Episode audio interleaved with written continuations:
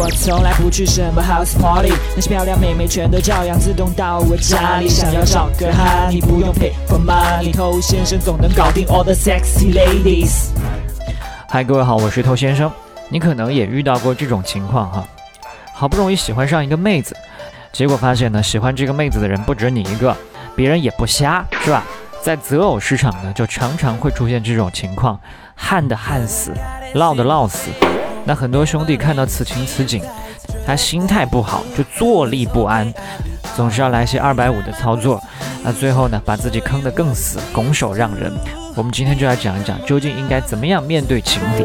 添加微信公众号 KUAIBAMEI， 内部客服微信号 ARTTOU。OK， 欢迎在节目之外去添加我们的微信公众号，想学习内部课程请去添加微信号。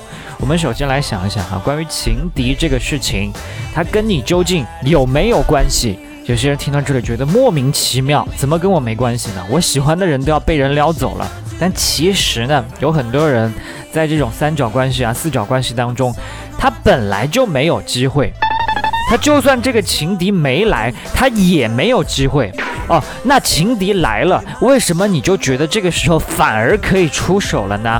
这个时候机会会更大，不可能嘛，但忍不住，所以就去邀约，然后体贴、围追堵截，甚至去表白，还要跟妹子说情敌的坏话，哎呀，你不要跟那个人在一起，一看就不是个好东西啊，很花心嘛，等等。那你本来就是个没机会的啊，拿了好人卡的人，然后你去说其他男人的坏话，你觉得你有什么说服力啊？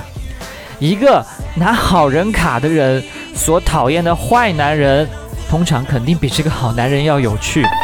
所以妹子她本来没有多喜欢这个情敌的，但听你这么一说，嘿，谢谢你指明了方向，是吧？她去尝试一下，那这不是作死吗？而且啊，你把别人当情敌，但是别人根本就没有把你当情敌，这不是因为别人有风度有礼貌，而是因为你根本就没有竞争力，你跟妹子根本就没有机会，完全不能构成威胁。那情敌怎么可能会去跟你比呢？你的那些操作正好把情敌衬托得异常优秀。好，另外一个方面，你现在是知道有人撩他了，所以你很慌嘛。那你之前不知道的时候，你以为就没有人在撩他嘛？你凭什么就认为一个好端端的妹子一直没有人追求呢？被异性追求这是多正常的一件事情。那他要是告诉你，这3年来其实一直都有5、6、7、8个人在追求他，你是不是要疯？不是说有多少人在追求自己都随时要公布消息的哦。所以你说所谓的有情敌跟没有情敌有什么区别？一直都有嘛啊，或者你心态好，他就是一直都没有。那当然，如果长时间他真的一直都没有，就你一个，那可能就是你的眼光出了问题，或者你的口味过于特别。所以情敌根本就不重要，这是个常态。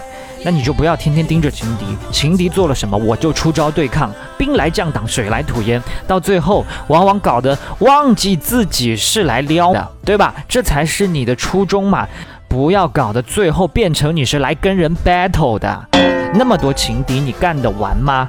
所以你的重点是哪儿啊，大哥？妹子嘛，你最好跟她的用户体验，他跟你待在一起开心，你的胜算才比较大。那当然，我们也不是完全忽略掉情敌的存在啊，佛系妹子自己来啊，不是这个样子。那情敌有在撩，那我们也要在撩。但这个时候比的是什么呢？比的就是谁更有安全感，谁更沉得住气。